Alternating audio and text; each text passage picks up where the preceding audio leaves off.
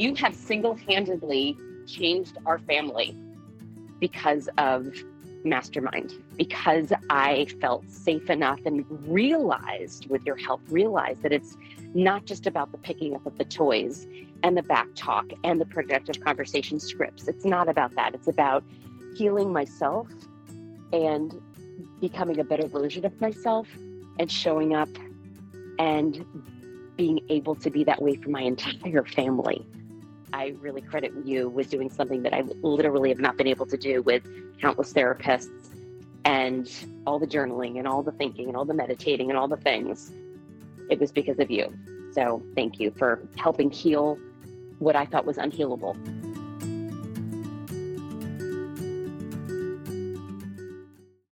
You're listening to the Mastermind Parenting Podcast, Episode 2 The Secret to Really Helping Your Kid When Life Throws a Curveball Their Way. So, the big question is this How do parents like us know that we aren't messing up the biggest role of our lives, especially when we happen to have a strong willed child that's constantly pushing our buttons? We've all heard that kids don't come with a manual. So, how can we know for sure that we're saying the right things or that we're getting this parenting thing right?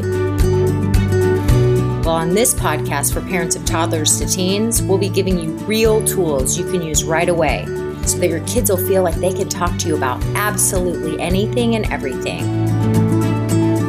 My name is Randi Rubenstein, and welcome to the Mastermind Parenting Podcast, where we believe when your thoughts grow, the conversations in your home flow.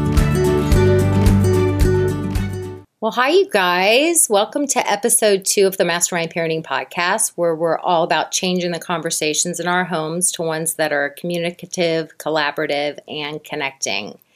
There's a mouthful for you. I love alliteration communicative, collaborative, and connecting.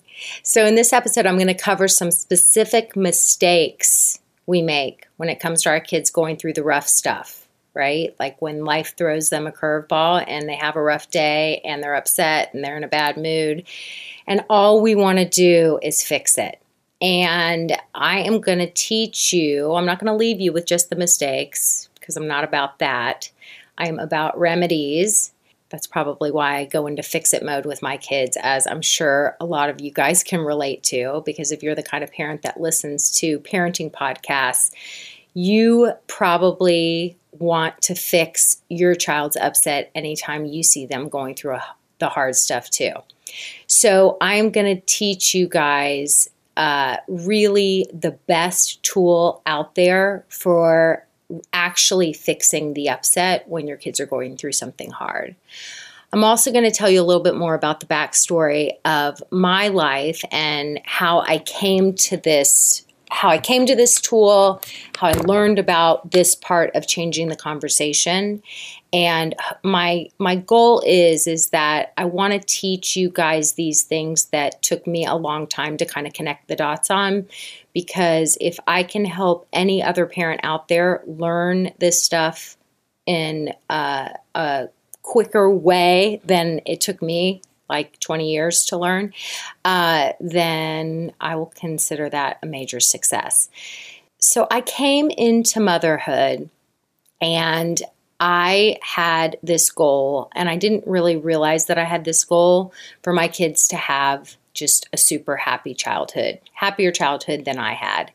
And I am never a person that identifies with, you know, well, poor, pitiful me. It's not like that at all. But I just had this mission that I wanted my kids to have a magical childhood. And I just think that life gets complicated and the time that we've got in our lives as humans to have really this existence that involves a lot of magic is during the moment of childhood. And so I wanted my kids to have that. So then, fast forward, I have a baby, and that baby cries all the freaking time like all the time. I couldn't get him to sleep. I couldn't get him to nurse. It was like obstacle after obstacle after obstacle. And I joke that back then, 20 years ago, it wasn't such a common thing to wear your babies, or where I don't live in California or anywhere, you know, crunchy and cool. I live in Houston. And so even nursing wasn't really, uh, it just wasn't I didn't see people nursing their babies everywhere. I didn't see people holding and wearing their babies everywhere. And I joked that I had to wear my baby in a baby Bjorn because I just wanted to make a sandwich. And I literally had a hard time putting him down. It was like every time I put him down, he would startle. Every time he was going to sleep, he would sleep for a few minutes and then he would startle and he would wake up and he would cry. And um, and I was just like on a mission to figure this stuff out. So I started reading all these books that at any other time in my life I would have thought were the most boring books ever.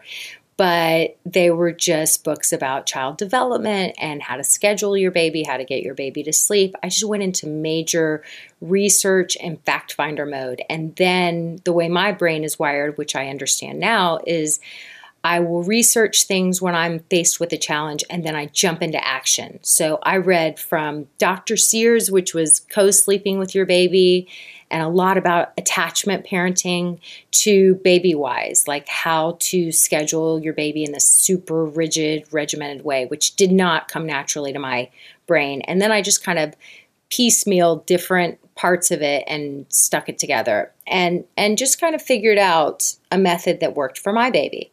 So, fast forward to him being in school, and I just always knew that there was something I kind of wanted to figure out. He was he was just um, irritable. He was just irritable a lot, and he wasn't irritable towards other people. It was it was from a very young age. I would send him out into the world, whether it was preschool uh, or with grandparents. And he was okay, but he would come back and he would just kind of unload when it was safe and he was back home.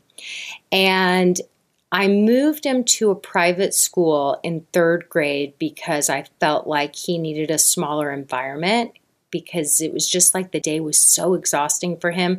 So he would go out into the world, he was fine at school, but then he would come home and he was just, it was like the hours from after school until bedtime, it, they were never ending. And so I felt like I had to have eyes in the back of my head. And once I had another baby there too, it just was a lot. So I was just always on this mission to try and figure him out. So in third grade, when I moved him to a new school, I was volunteering and I was kind of, you know, in the classrooms helping and volunteering and just kind of staying close by. Just sensed that when I was close by, he seemed to feel maybe safer in the world.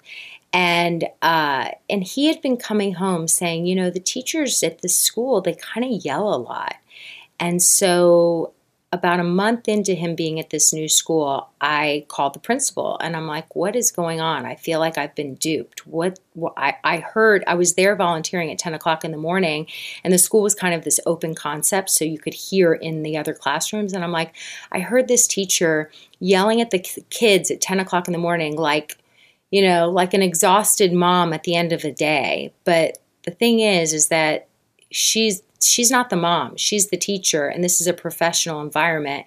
And I don't understand why you have teachers yelling at kids.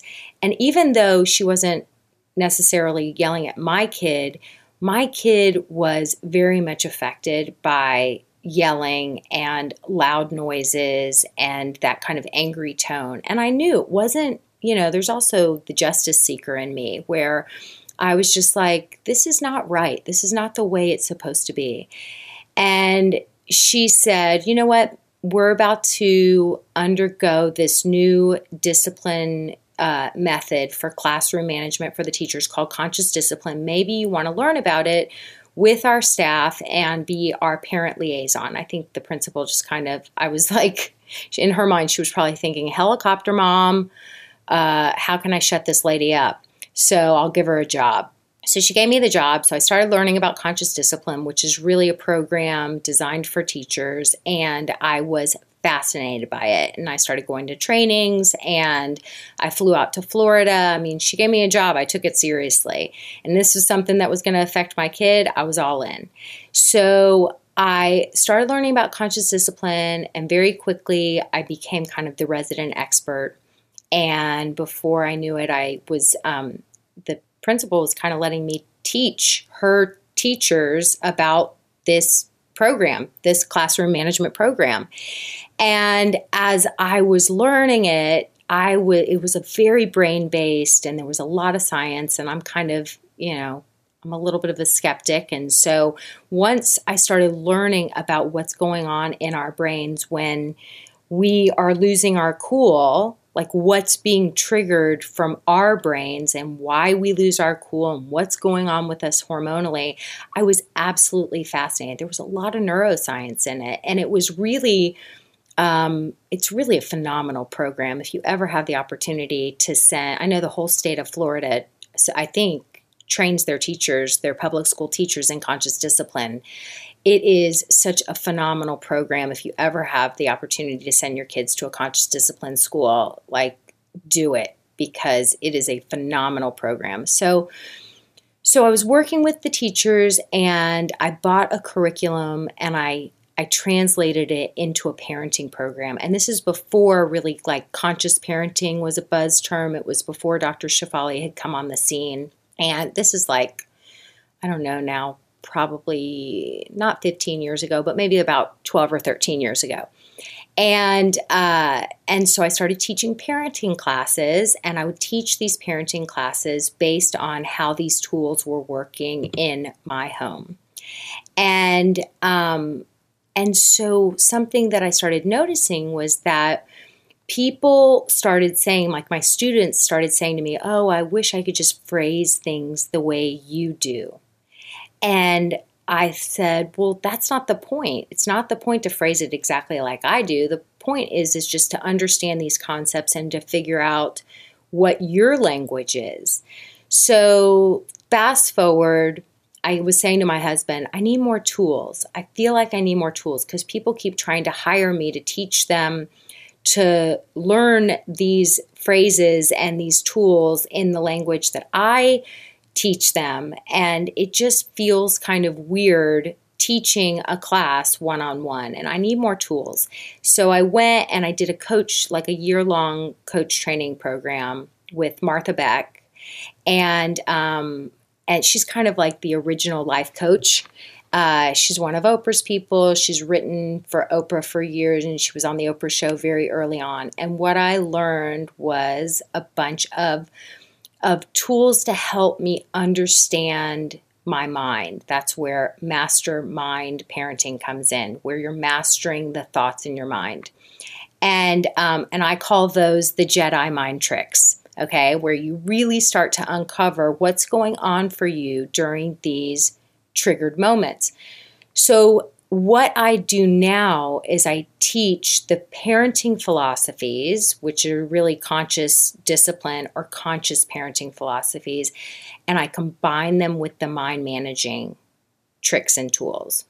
And this is the magic formula. And this is really how the productive conversation was born because what I learned was was once I started learning what was going on in my brain what was going on in my kid's brain, especially my strong willed child, the one who was born into this world from a place of the world is overstimulating, and the way I deal with it being overstimulating as a tiny baby is to cry, cry, cry, cry, cry. And then as he got older, he was just kind of exhausted and overstimulated by the world out there.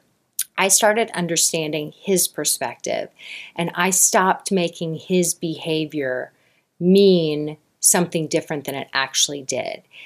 And and and through this process, right? Through this productive conversation process, the approach that I used was that I I realized that I couldn't fix or happy up or control my child when he was feeling irritable. That was just him telling me that his body was feeling kind of maxed out at the moment. He was having some kind of big feeling or big emotion, and he would display that with irritability. And the more I kind of went back to my original goal, which is my kids need to have a happy childhood. They need to have a happy childhood. Every time he showed up as irritable, it was almost like it was evidence in my brain that I was failing at my job that I wasn't giving him this happy childhood. And so I had every attempt and every mistake that I made to try and fix him or happy him up, it would backfire on me, even to the point that there were times where he would just get super defensive and he would even say to me, uh, There's nothing wrong with me. Like he was basically saying, Stop trying to fix me. Like, let me just have these emotions. I am feeling maxed out and I just need you to hold some space for me and stop trying to jump into action and solutions constantly. And so, and so what I, I, I realize is that, you know, we help our strong willed kids or really any kid that's experiencing a big emotion. We help them from being so defiant. Like we help them shift from being so defiant by just simply using empathy and holding space for them so that they are able to process those big emotions.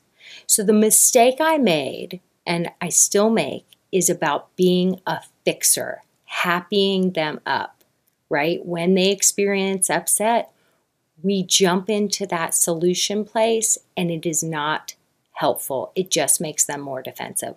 What really works to help people feel better is that they just want to feel seen and heard rather than getting advice dumped all over them.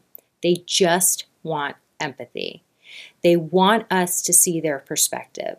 They want us to hear them. And they mostly want to find their own answers, right? And for us to just simply support them. So they may end up wanting us to help problem solve whatever they're going through, but they want us to wait to be invited. And the thing is, is that they really ultimately, everybody wants to become resilient. It's the ability that the definition of resilience is the ability to recover quickly from difficulties.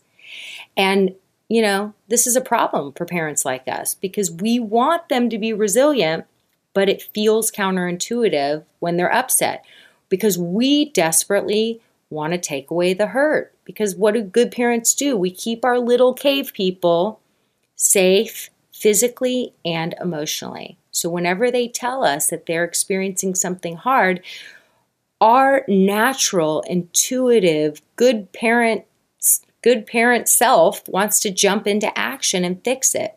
And that's why we jump in with all of our well meaning words of wisdom. And we want to give them, you know, all kinds of tools. And it feels annoying and frustrating for them. And it can also even feel, y'all are going to hate this, but it's, it can feel controlling, really, because they know that they're capable of solving their own problems, or they want to at least be able to try to solve their own problems.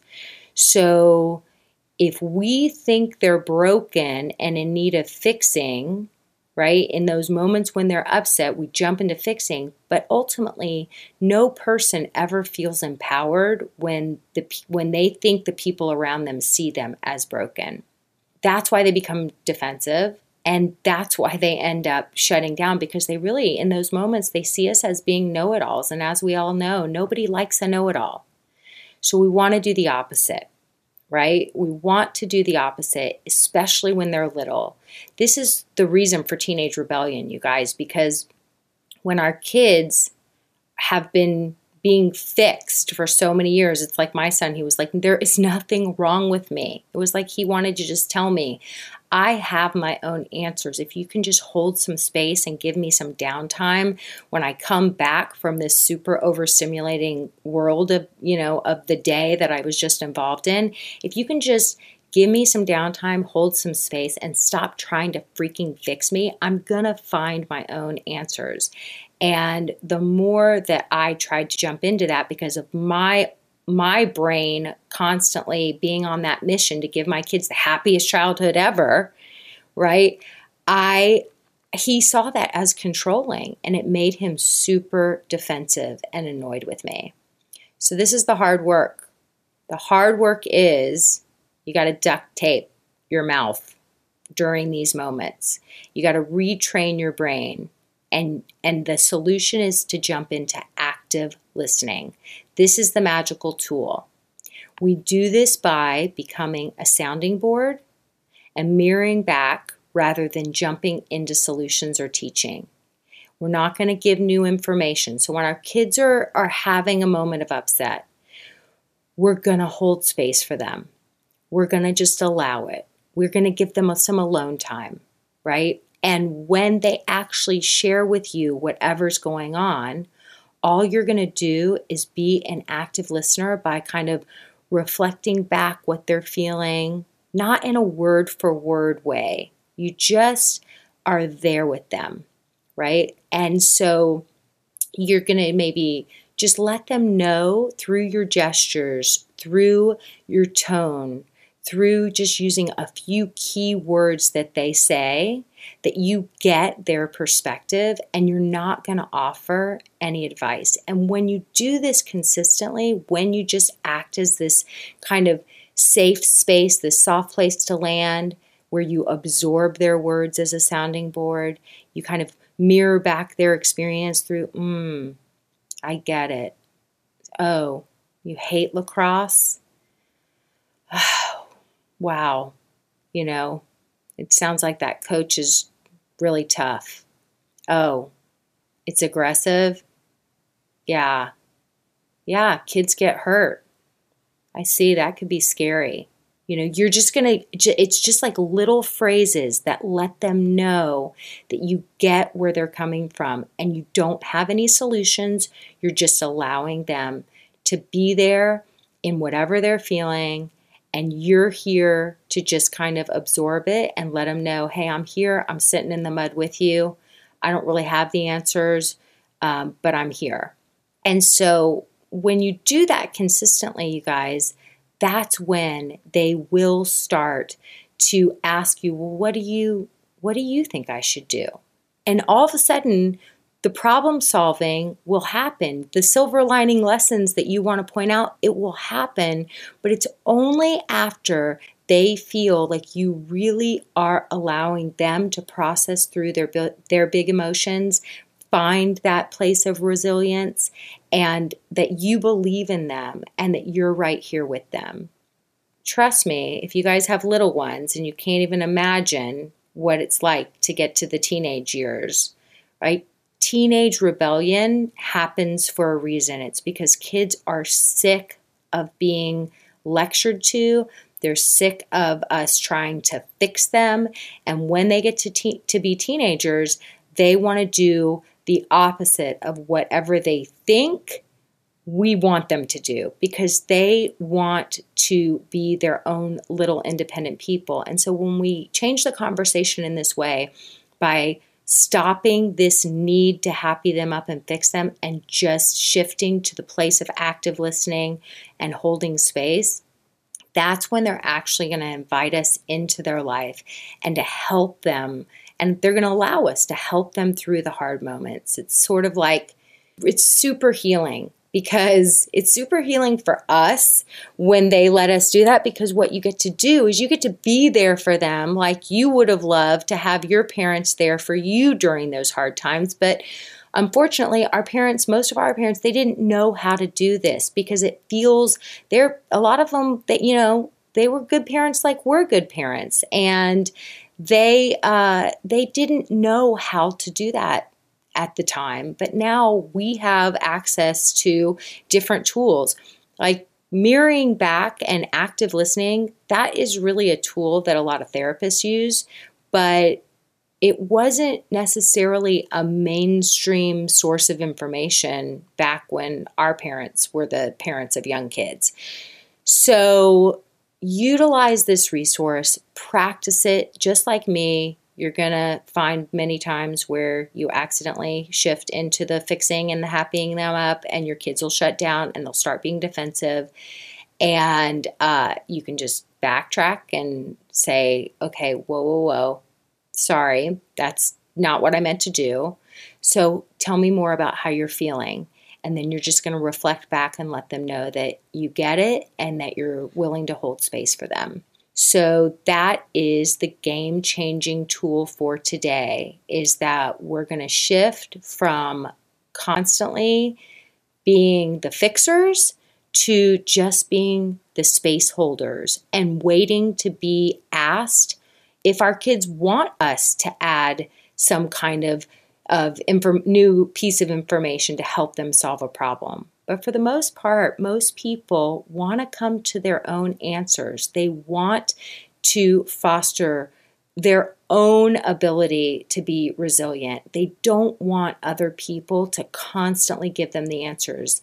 It's when you come to your own conclusions that you really own it in a way that you feel so proud of yourselves when you, you you feel so proud when you have overcome something challenging and you learn something from it and you realize like I did that. I got through that and I'm okay. I survived. So that's what we want to do for our kids. So I hope this was helpful and I will talk to you guys next week. Bye. At Mastermind Parenting, we believe when your thoughts grow, the conversations in your home flow. And if this sounds like something you want to learn more about, then I have a gift for you. You can grab a copy of my best selling book, The Parent Gap. It's my signature recipe for raising confident and kind kids, even if you have a strong willed one. So go to mastermindparenting.com forward slash book to get your free copy mailed directly to your doorstep.